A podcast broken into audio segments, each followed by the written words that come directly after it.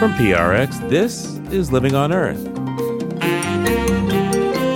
I'm Steve Curwood. And I'm Paloma Beltran. Toxins in plastic are costing our health and the economy hundreds of billions. There are downstream costs that are terribly important at a societal level, and we ultimately pay because the chemical industry contaminates us through the products we use in our daily lives and through the chemicals that are used in those products, and in particular, plastic.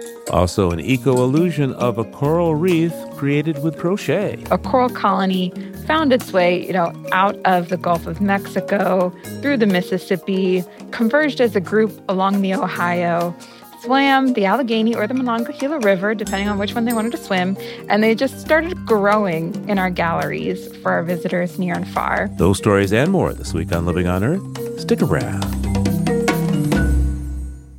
From PRX and the Jennifer and Ted Stanley studios at the University of Massachusetts Boston, this is Living on Earth.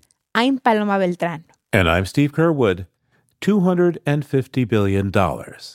That's the annual health and economic cost of toxins in plastics in the United States, from the plastics found everywhere in food packaging, clothing, furniture, cookware, and even nail polish. They've come to permeate our environment so thoroughly that some have started calling our time the Plasticene. Plastic trash is ugly enough, but the invisible host of chemicals they contain wreak havoc on the hormone systems of the human body, leading to devastating and costly health outcomes. A recent study published in the Journal of the Endocrine Society found that in 2018 alone, disease and disability caused by chemicals in plastic cost the U.S. a whopping quarter of a trillion dollars in health and economic losses. Lead author Leonardo Trasande is a pediatrician who directs the NYU Center for the Investigation of Environmental Hazards, and he joins me now. Dr. Trasande, welcome back to Living on Earth. Thanks for having me again, Steve. So, your study focused on the cost of just a few of the thousands of chemicals that are used in plastics. What were the chemicals that you included in your study, and how do they threaten our health?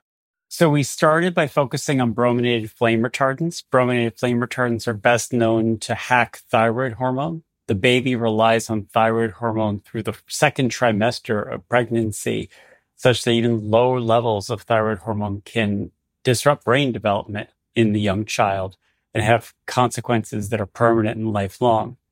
Then we also focused on phthalates, chemicals used to soften plastics that not only have effects on metabolism in adults as well as kids, but disrupt sex hormone function and thereby can have effects on fertility.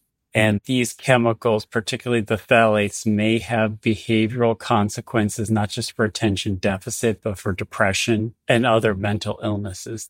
We also looked at bisphenols used in polycarbonate plastic and aluminum can linings. Bisphenols are synthetic estrogens. They mess with fat distribution in the body by disrupting how cells in the body develop. They, instead of bone or muscle, they become fat and they disrupt the protective function of proteins that are important for heart function.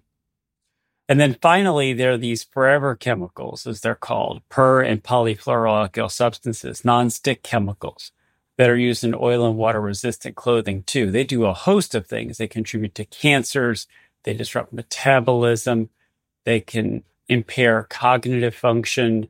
And the reason why these chemicals have such broad effects is they weren't designed with the human body in mind the way drugs are. And so you mess with hormones, you have reverberations that cut across all sorts of organ function in the body. And we have an obesity epidemic in this society. How might exposure to these chemicals in plastics be related to that? So we used to think simply calories in, calories out. And nothing I'm saying today mitigates the importance of diet and physical activity in the twin pandemics of obesity and diabetes in the US and globally. But we know that chemicals can scramble our body's response to normal dietary cues. Take, for example, a study that followed a population of adults who had lost weight through healthy diet and physical activity. They drew a blood sample. They measured PFAS in that blood sample, and then they saw who gained weight back the fastest. The ones who gained the most weight back were the ones with the highest levels of PFAS. And then they dug in deeper And they found that the resting metabolic rate of those adults had actually slowed down in relationship to the chemicals. So talk about the body's thermostat being turned the wrong way. Now, your study found that using these chemicals in plastics cost us some $250 billion in U.S. health costs a year. I guess you said maybe between 225 and 275 but it's still a huge number. So, what kind of costs did you include in those calculations? Well, to just start at the basic level, we looked at direct medical care costs, doctor's visits, prescriptions, emergency room visits, hospitalizations. But you have to dig deeper because there are downstream costs that are terribly important at a societal level. And we ultimately pay because the chemical mm-hmm. industry contaminates us through the products we use in our daily lives and through the chemicals that are used in those products, and in particular, plastic. So just take lost economic productivity. A big driver of our cost was early death from phthalate induced cardiovascular mortality. That's mortality during people's peak productive years. And so those are big dollar drivers, often over and above the cost of the medical care that you can count. Another example is when a child doesn't perform well in school. I might not notice as a pediatrician. The mother might not notice. The teacher might not notice. But if 100,000 kids lose an IQ point, the entire economy notices because each IQ point is worth a 2% decrease in that child's ability to perform in the economy. And if somebody makes on average a million dollars over his or her lifetime, 2% of a million dollars is a big number, particularly when you multiply that by 4 million births in the US each year. So, give me some context for this enormous number. I mean, $250 billion. How big a deal is that? It's 1.2% of the gross domestic product of the United States the chemical industry profits to the tune of $750 billion a year. So that's not even a great return on investment. That's a loss of one third of that economic output as a result of disease and disability. When you put that side by side with US healthcare costs, it's a bit of apple and orange comparison. I'm just going to be honest intellectually, but it's about 5%. In the big picture here, we looked at only maybe 10 or so chemicals used in plastic. There are thousands. And then we only looked at a subset of diseases due to the few chemicals we studied and a subset of costs due to the few diseases, due to the few chemicals we studied. So I'm afraid to say that the costs that we identified here may actually be much, much bigger. This number, though, is one of those classic problems of externalities for pollution. Somebody makes products, spews it in the air or distributes it, but somebody else pays for the impact of that. And the plastic making companies, they are profiting, well, let's face it, they make a lot of money from our addiction to plastics. So if we can't get the companies to pay for these costs, who will? And actually, a sub question of that is what's the point of your research pointing out this huge burden if no one's going to pick up the tab? Well, the point of the research is that we all pay the cost of the profit of the chemical industry in this case. And right now, countries across the globe are negotiating a global plastics treaty. It's a landmark watershed moment in history where we can take on the challenge of the plastic threat to our planet. Now, there are some people out there, particularly from the chemical industry, that are pushing very hard to make the plastic pollution threat just a waste threat. They want you to focus on the Pacific garbage patch, for example. But we all have a little bit of that Pacific garbage patch in our bodies. And it's harming us. It's hacking our hormones and contributing to disease and disability. So we not only need to get rid of waste from plastic, we need to reduce our use and production of plastics, period that's going to face a lot of resistance from within the US delegation because we produce as an economy a substantial amount of plastic, not just in the United States, but for the planet. And we're only recycling 9% lifetime of plastics on our planet. The best rates of plastic recycling are 30%. And so if we don't turn off the tap, what will happen is this plastic will accumulate even more in our bodies and the disease burden that we're talking about will escalate even further. But be clear with me for a moment. If we were to recycle all of the plastic that's out there, to what extent will we still be at risk from disease? Even more in an indirect way.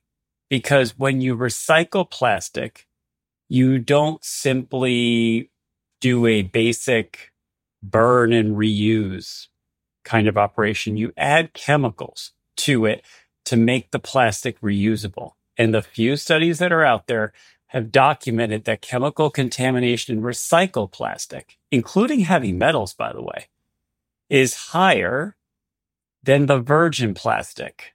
And so we need to use the Global Plastics Treaty as a chemicals treaty a lot of people want to just sweep the chemicals under the carpet, but there are tens of thousands of chemicals used in plastic materials to this day, of whom 12 or so have been regulated by existing environmental conventions globally. So, if I'm hearing you correctly, if you were in charge of everything, you would simply get rid of plastics from our society, at least the way that they're made right now.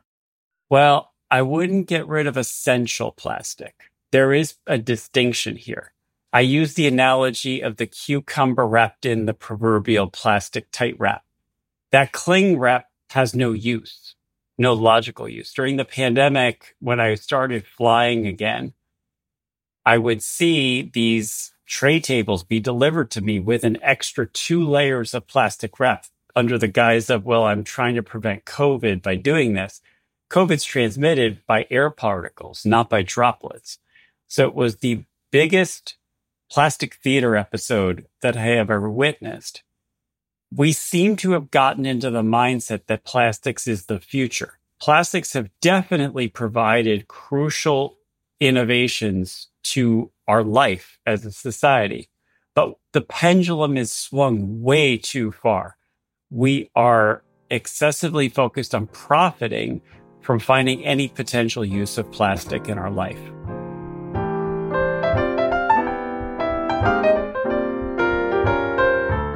We'll be back after the break with more from our conversation with Leo Trasande about chemicals and plastics, including solutions. Stay tuned to Living on Earth.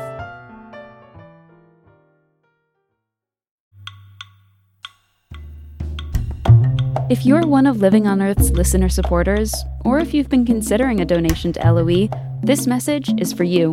As a nonprofit news organization, listener support is vital to LOE's weekly effort to bring you up to date environmental news and information. Your gift to LOE makes a difference and makes our work possible. So thank you. It's Living on Earth. I'm Paloma Beltran. And I'm Steve Curwood. We're back now with pediatrician Leonardo Trasande with more about the enormous cost of toxic substances used in plastics.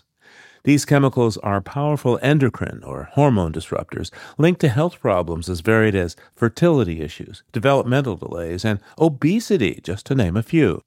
Even so called bioplastics made from vegetable oils, food waste, and cornstarch instead of petroleum are often laced with them. But there's little regulation of the consumer products and even food packaging that chemicals like PFAS, phthalates, and bisphenol A or BPA wind up in. Well, we've generally failed particularly when it comes to the Food and Drug Administration. Take BPA or bisphenol A, for example. We knew that it was a problem back in 2008. So the FDA banned it in baby bottles and sippy cups, but didn't ban it in any other plastic materials. Let's go to phthalates now. The Consumer Product Safety Commission banned eight phthalates in toys or restricted them to a very low level. The Food and Drug Administration has only limited two of those eight. So talk about a logical inconsistency. It's not as though kids don't eat food from packaging the same way they play with toys. To what extent is dealing with this problem a bit of whack a mole? Because when one type of chemical is taken off the market, let's say bisphenol A, industry comes up with bisphenol S. How safe are the alternatives that industry has been putting forth when certain chemicals are identified as problematic? Unfortunately, the little we see is that these are not safer. Bisphenol S is a prototype example. It's as estrogenic, as toxic to embryos, and as persistent to the environment. Bioplastics are often proposed as a whole nother alternative. But what little we know about bioplastics, which you would assume will naturally derived as safe, right? Nope.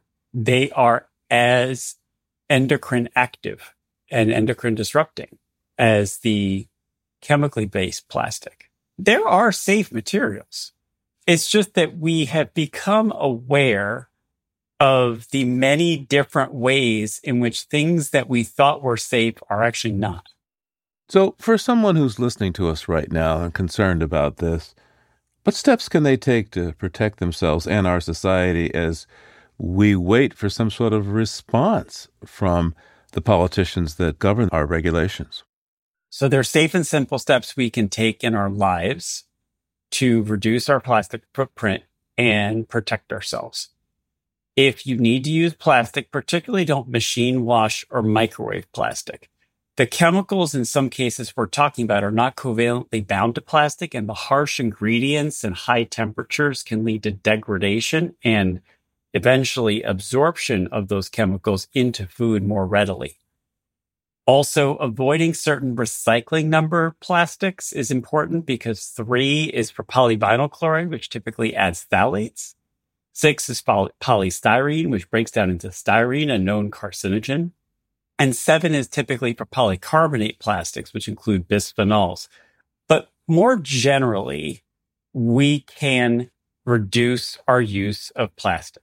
People use plastics in our daily lives when they actually could save money and save grief by using glass or stainless steel. This is so overwhelming that a quarter of a trillion dollars every year it's costing people in this country. In other words, every four years, that's a trillion dollars because of the, the health effects from plastics. It's a huge number. It's overwhelming. What gives you hope? What gives me hope is we've seen decreases in levels of these chemicals of concern over the past two decades. BPA levels, for example, have declined as attention to BPA free materials has come into vogue. Now that's come with some unfortunate consequences. There are some replacements of BPA that are starting to come on the scene and detectable in people. But again, the awareness has fundamentally changed. And the more we keep growing awareness of this issue, people will use the power of the pocketbook or wallet to drive the change they seek. Ultimately, these companies are accountable to the consumer. So it's the consumer that gives me hope, not to mention the fact that with the attention to climate change, particularly among Generation Z, you have a spirit of awareness that is there that hasn't been there before. Dr. Leo Trasande is a pediatrician who directs the NYU Center for the Investigation of Environmental Hazards. Thanks so much for taking the time with us today.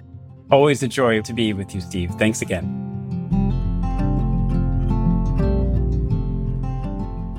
Much of the world aims to slash greenhouse gas emissions in the coming decades, and even some fossil fuel companies are adding clean energy to their portfolios. But others are digging in and fighting back.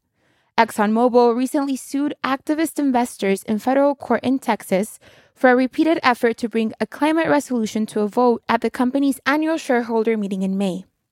The investment firm Arjuna Capital and shareholder activist group Follow This had filed a resolution last year asking Exxon to adopt tighter emission targets on what are known as Scope 3 emissions. Those are the greenhouse gas emissions that happen when we fill up at an ExxonMobil pump and then burn that gasoline in our cars. The Securities and Exchange Commission is in the process of drafting rules that would require companies to disclose Scope 3 emissions so that shareholders are aware of climate related financial risks. But Exxon claims that since a similar resolution was already defeated, the activists are out of line and the company is using its huge economic muscle to push back against them. Critics say it sends an intimidating message to any activists who try to challenge the oil giant, despite the responsibility of shareholders of public companies to see that they are well run and well managed. Even though Arjuna Capital and Follow This have withdrawn their proposed shareholder resolution, Exxon hasn't dropped its lawsuit. In a statement on the Living on Earth website, loe.org, Exxon said in part, The intent of our lawsuit is simple. We want clarity on a process that has become ripe for abuse. Here to discuss is Pat Parenteau, an emeritus professor at Vermont Law and Graduate School. Pat, welcome back to Living on Earth. Thanks, Paloma. Good to be with you. So, what was the resolution brought forward by these shareholder groups, and what are these shareholders asking Exxon to do? So, the resolution is, is fairly short, and it's asking Exxon to set targets and timetables to reduce what are called Scope 3 greenhouse gas emissions. And what that means is it's all of the emissions connected with the supply chain that delivers Exxon's products, of course, gasoline, to consumers. So the scope three emissions are the largest segment of emissions that Exxon is responsible for. It's the biggest chunk of their emissions. It's about 70 plus percent of the total emissions that Exxon is putting into the atmosphere every year. So that's what the shareholders were trying to put on the ballot for the meeting, which is in May for Exxon shareholders, the annual meeting. And from what I understand, after this resolution, Exxon pushed back and actually sued the shareholders. What is Exxon's strategy here? Why would a company sue its shareholders? And why would they continue to do so after the resolution was dropped? Well, part of this, frankly, relates back to when a group of shareholders were able to put members on the board of directors for Exxon. And this was obviously over Exxon management's objections. And the management of Exxon has been smarting from this move to put shareholders on their board, which frankly want them not only to reduce their emissions, but ultimately to change their whole business plan. So, in context, you know, this is part of all the pressure that's being put on Exxon, and Exxon is now pushing back. Normally, what happens when shareholders seek to put a resolution on the agenda, Exxon has to go to the Securities and Exchange Commission and request permission to block the resolution from being placed on the ballot for the annual meeting. Exxon did not do that in this case. This is the first time that Exxon has ever bypassed going to the Securities and Exchange Commission and gone directly to court to stop the resolution from being placed on the ballot. So, first time. Mm. And, you know, Pat, you mentioned Exxon bypass the regular SEC legal process. How might this affect investor engagement? Well, it certainly is a chilling effect, isn't it? I mean, if the price for you putting a resolution on the agenda is you get sued, that's going to discourage a lot of shareholders and certainly the smaller shareholders. And I think that's a legitimate concern that Exxon is bullying these small investors because they know they don't have the resources basically to fight legally in court with Exxon. And so Exxon is, is, you know, they're using a hammer, frankly, approach to this situation. Exxon may have a legitimate point that you can't just keep repeating over and over the same resolution. That's legitimate. But there is a process for determining that through the SEC. And that's obviously why that process is there. And of course, Exxon went to Texas to file this case. No surprise there. That's a home court advantage for them. And they directed this case to a Trump appointee who has ruled in favor of oil companies before. So this is a staged attempt, you know, to not just knock out this resolution, but discourage anybody else from thinking about doing the same thing. How does Exxon's behavior when it comes to emissions resolutions, like the ones brought forward by these shareholders, compare to other fossil fuel companies? Well, Exxon is the outlier in this regard. The other major Western, as we call them, oil companies like BP, Shell, Conoco, they have all adopted resolutions that were very, very similar to the resolution that these two groups are trying to get Exxon to adopt. In other words, these other resolutions do deal with scope three emissions, which were, are admittedly the most difficult ones to deal with. But the point is, Exxon is digging in its heels. It's part of a pattern that we've seen with Exxon in responding, for example, to cases we've talked about before where states and cities are suing them for the damage from climate change, and they are countersuing these governmental entities. They are pillaring them in the media, insulting the individual mayors and, and governors that are bringing these cases and so forth. So, this is the playbook for Exxon. They play rough. You know, this is a no holds barred kind of defense of, of what Exxon is doing. And in this case, the Norwegian Sovereign Wealth Fund, which owns a sizable chunk of Exxon stock, issued a response to Exxon's lawsuit. What does this mean, Pat? Yeah, so that's a major shareholder. I mean, percentage wise, it may only be 1%, but you're talking about a company that's valued in the hundreds of billions, right? So that's the kind of shareholder that has the muscle I think, to push one of these resolutions. The Norwegian Sovereign Wealth Management Fund did not file its own resolution. It supported these other groups' resolution. But it'll be interesting to see if one of the major institutional investors decides to take up the cause and come back at Exxon, maybe with a more refined resolution, one that is different enough from the ones that were previously tried that you could legitimately say it's a new resolution and you don't run into this repeated resolution problem. But there are plenty of ways to frame a resolution. The best benchmark for these resolutions is to refer to the commitments made in the Paris Agreement. And there's a term of art that we could use called Paris compliant corporate policies.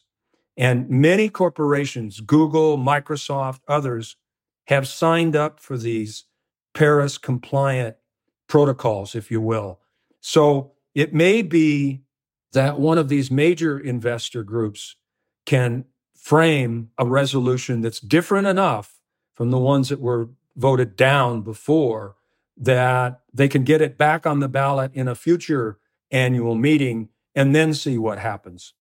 So, what power do shareholders have in continuing to raise their voice on climate and transparency issues like the ones brought forward by Arjuna and Follow This? Shareholders have a tremendous amount of power.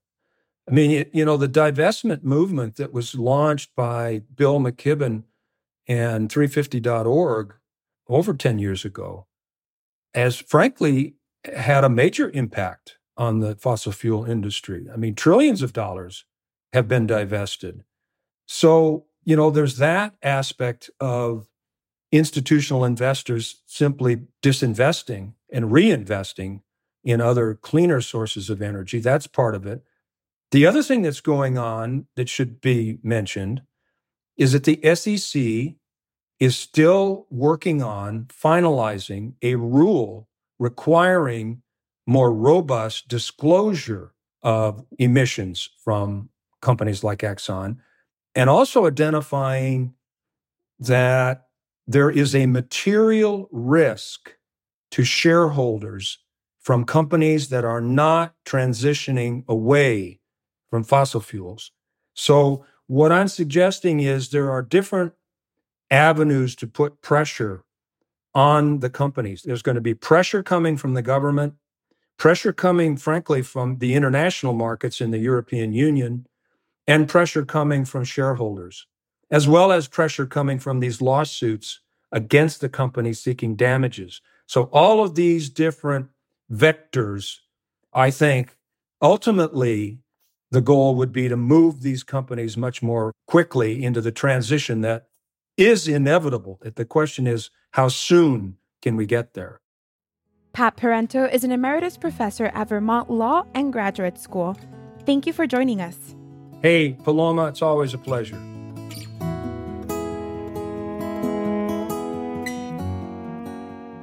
And now it's the time in the broadcast when we turn to Peter Dykstra. Peter is a contributor to Living on Earth and typically looks beyond the headlines for us, although he does offer other observations from time to time. He's on the line now from Atlanta, Georgia. Hi there, Peter. How you doing? Hi, Steve. I'm doing well, and I hope you are too. We're going to start with a landmark case, a big victory for climate science. Michael Mann, one of the best known climate scientists, and that also makes him one of the biggest targets among climate scientists on a political and climate denial level. He just won a judgment for more than a million dollars. He was judged to have been defamed by bloggers who accused him of data manipulation and somehow drew an analogy to a child molester who had a famous case on the Penn State campus years ago. Uh, Mike Mann, in defense of his own work and that of other scientists, dove right into the political and the legal end of it and took on the people who were found to have defamed him. It was a big victory for climate science and a huge and costly loss for one of the sources of climate denial. That's right. I mean, Michael Mann, who's been on this broadcast a number of times because he does a great job of explaining climate science, had his emails hacked back in 2009 in the run up to the Copenhagen UN Climate Summit. And these emails had some casual conversation among scientists that folks in industry tried to twist into, oh, this isn't really happening. That is, climate change isn't really happening, or the scientists are skeptical about it. And from then on, things were very difficult. And now he has this amazing victory against those people online who would defame him unfairly and frankly maliciously. Now there's a consequence for some of the worst of the climate deniers, and Mann is richer for it. Although I don't think he ever got into this for the money. And now he's going to be much, much harder to attack irresponsibly, as are other scientists who deal not only with climate, but also things like vaccines. Hey, what else do you have for us today? A story from Puerto Rico. And of course, Puerto Rico's electric grid was almost entirely taken down by Hurricane Maria back in 2017. The island went uh, without power for a long time. Some of the more remote places in Puerto Rico went without power for months on end. A lot of corruption was found in the power authority there. That's been addressed in addition to the fact that Puerto Rico has affirmed its commitment to turn more and more to solar energy. Right. I've seen that the plans are to use solar to set up uh, microgrids in various parts of the island so that when the storms come, and the storms come fairly often to Puerto Rico, given where it is in the Caribbean, that all the lights won't go out. Plus, when you use solar, you don't have to pay the oil bill because central power in Puerto Rico was done by bunker fuel, expensive oil that had to be uh, shipped over to the island, whereas Puerto Rico itself has plenty of local sunshine. And Peter, I believe as we were getting ready for the broadcast, you told me they had put this in the law actually to go solar. Right. And they specifically addressed climate change as a reason for going solar. Puerto Rico has arguably more to lose from climate change than many places in the world. Indeed. Time now to take a look back in history, Peter. What do you see? We can go back to February 18th, 1896 an ice jam in the Niagara River above Niagara Falls reduced that landmark to a trickle of water. It blocked the flow over those uh, 150 plus foot twin falls. The Cave of the Winds, a famous part of the landmark, went virtually dry for the first time in 50 years. The falls going dry is a periodic thing, sometimes due to ice jams or droughts sometimes due to human intervention. In 1969, engineers blocked the American falls, diverting water to the Horseshoe Falls on the Canadian side so that geologists could study the cliff on the American side. And again, just a couple of years ago in 2022, the American Falls was briefly shut down to allow for repairs to century old trails and bridges. Well, thanks, Peter. Peter Dykstra is a contributor to Living on Earth, and uh, we'll talk to you again real soon. Okay, Steve, thanks a lot. Talk to you soon. And there's more on these stories on the Living on Earth webpage. That's loe.org.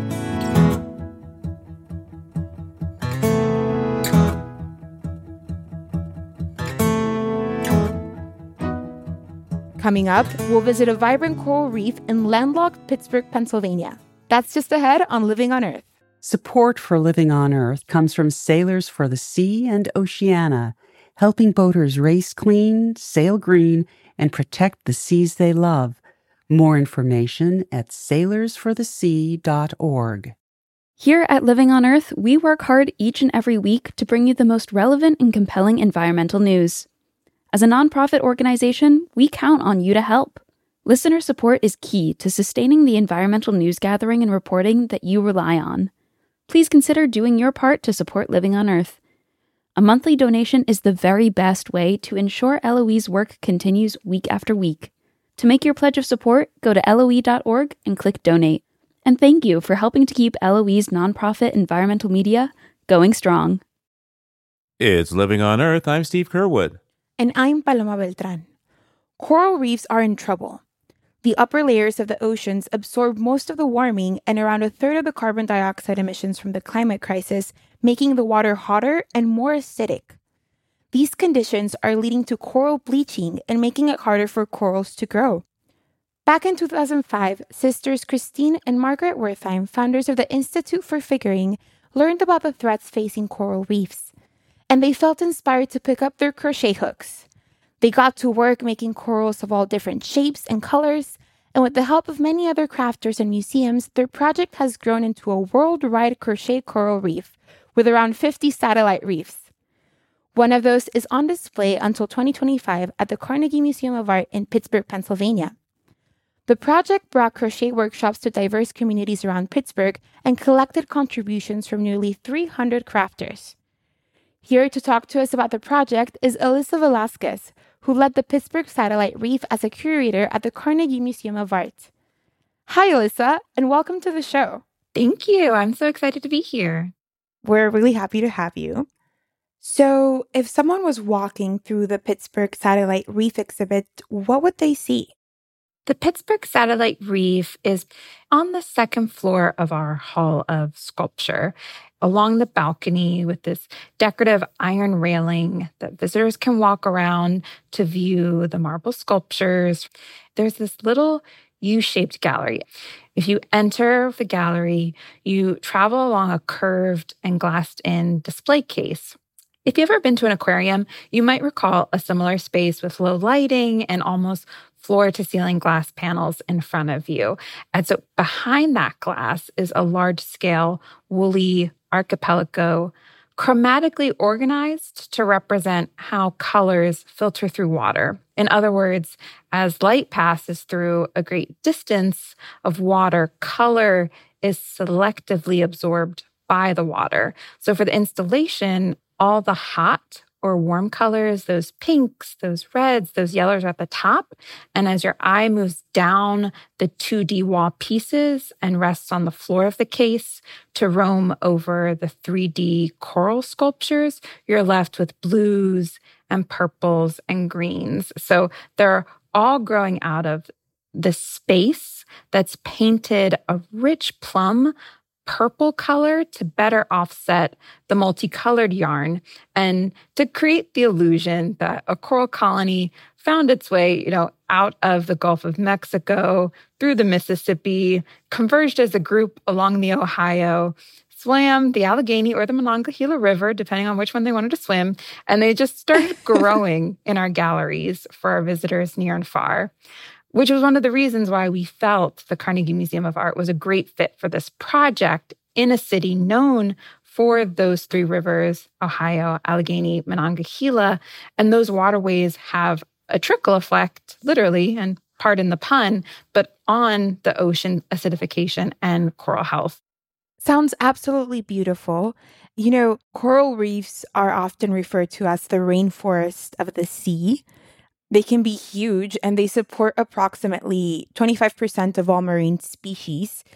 As a curator, how did you try and convey the grandiosity of this diverse ecosystem?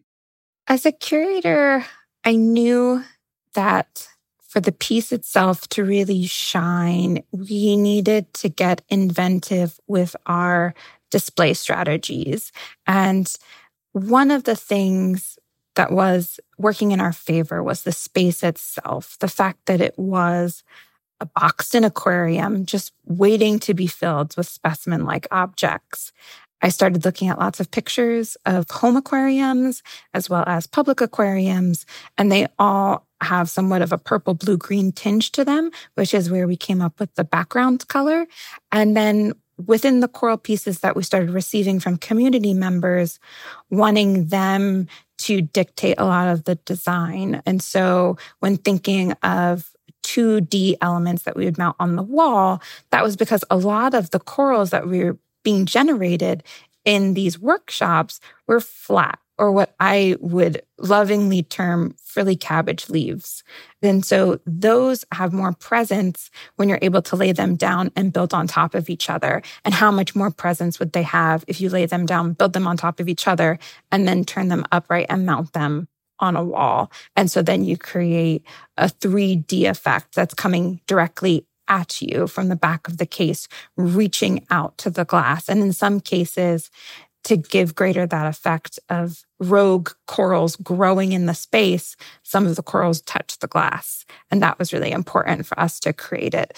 And then in addition to those 2D elements, having 3D sculptures on the ground so that you have a diversity of visitors that can come in from various ages and that there's something on everyone's eye level to really catch their intrigue and make them look in amazement at where they are, both like literally and physically within the space.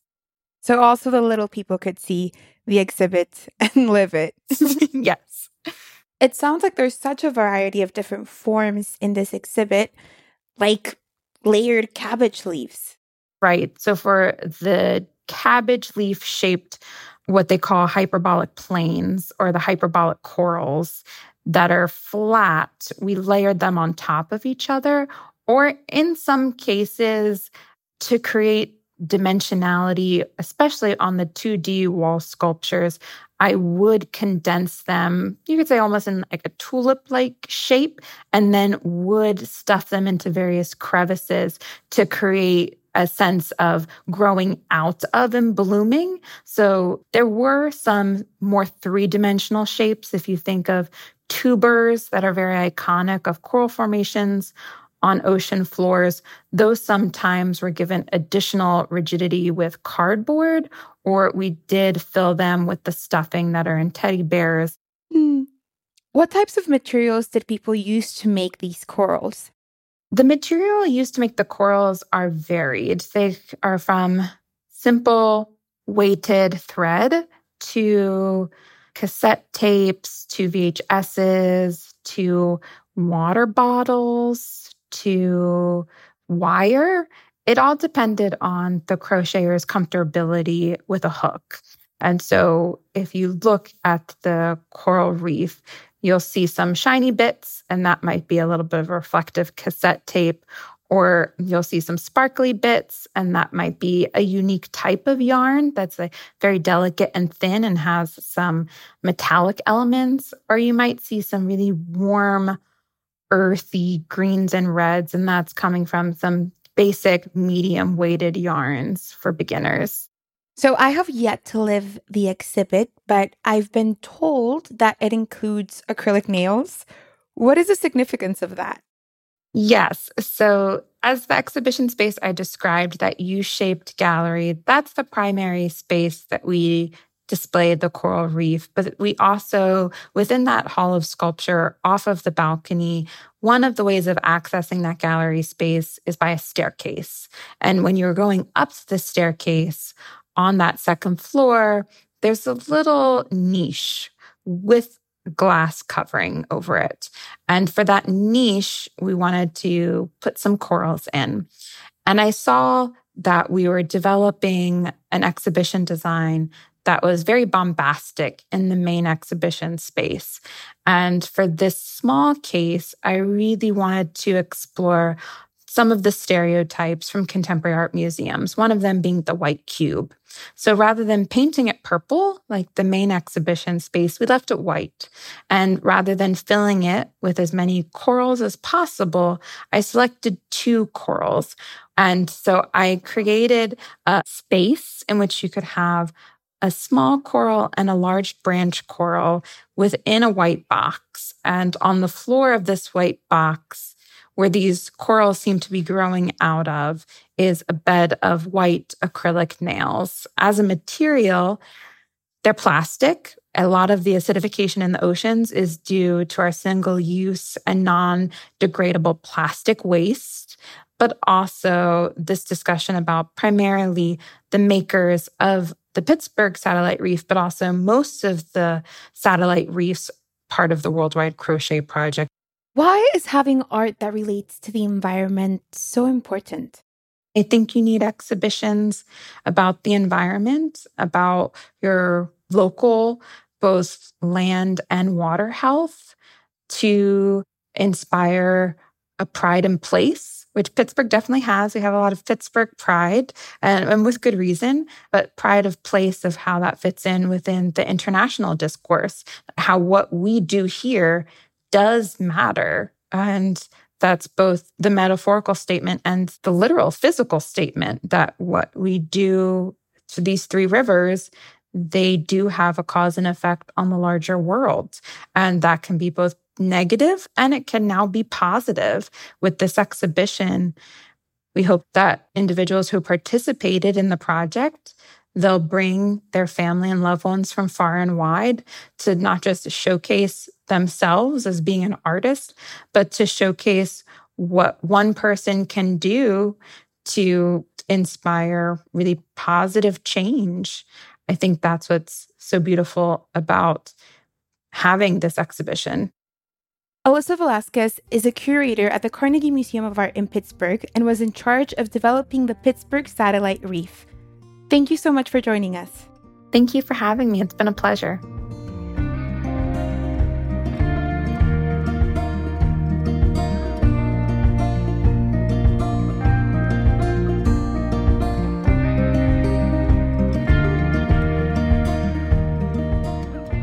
I've been saddened by the recent deaths of two giants of journalism, Bob Edwards and Ross Gelbspan, who are also good friends of mine. If you have long listened to public radio, you likely heard Bob during the nearly quarter of a century that he hosted NPR's Morning Edition, sometimes with a bit of whimsy.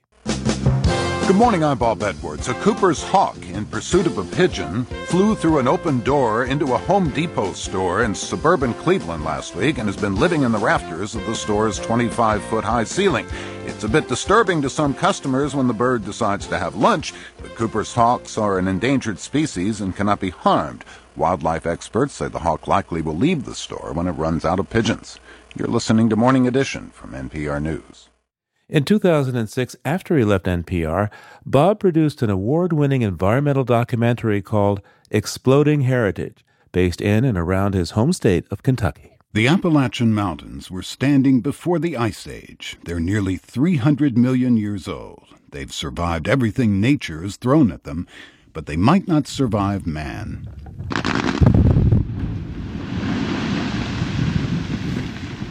Using a mixture of ammonium nitrate and fuel oil, mining companies are blowing up mountains to get to the valuable coal deep inside. Bob Edwards' interest in environmental journalism also brought him onto the advisory board of Living on Earth back in 1990 when I was starting the show. He gave a lot of help with contacts and encouraged the mission at a time when some in public radio doubted the need for a show dedicated to environmental journalism. Thank you, Bob Edwards, for knowing the stories and telling them. Ross Gelbspan was a brilliant journalist who wrote for the Washington Post, the Philadelphia Bulletin, and the Boston Globe, where he won a Pulitzer Prize for a series he created on discrimination in hiring. He was also my editor and boss when I wrote for the Globe in the 1980s and a great teacher and resource for living on Earth. Ross authored two incisive books about climate change The Heat Is On and boiling point.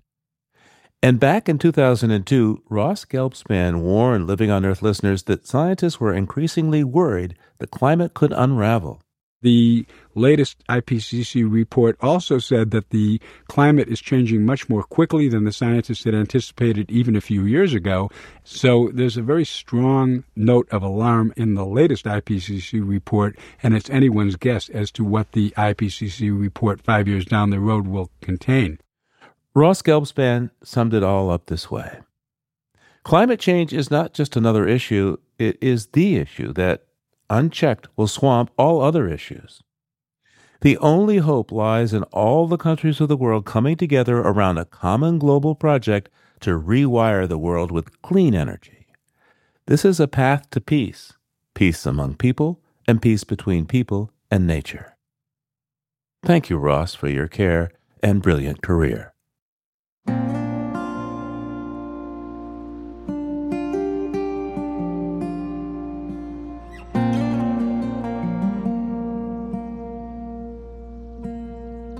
Living on Earth is produced by the World Media Foundation. Our crew includes Naomi Arenberg, Quentin Bell, Josh Croom, Jenni Doering, Karen Elterman, Swayam Gagneja, Summer Heyman, Maddie Hibbs, Mark Kausch, Mark Seth Lender, Don Lyman, Sarah Mahaney, Ainsley O'Neill, Sophia Pandelidis, Jake Rego, Andrew Skerritt, Elle Wilson, and Yolanda Omari. Tom Tiger engineered our show. Alison Lirish Dean composed our themes. You can hear us anytime at loe.org. Apple Podcasts, and Google Podcasts. And like us, please, on our Facebook page, Living on Earth. We tweet from at Living on Earth and find us on Instagram at Living on Earth Radio. And you can write to us at comments at loe.org. I'm Paloma Beltran. And I'm Steve Curwood. Thanks for listening. Funding for Living on Earth comes from you, our listeners, and from the University of Massachusetts Boston in association with its School for the Environment developing the next generation of environmental leaders, and from the Grantham Foundation for the Protection of the Environment, supporting strategic communications and collaboration in solving the world's most pressing environmental problems.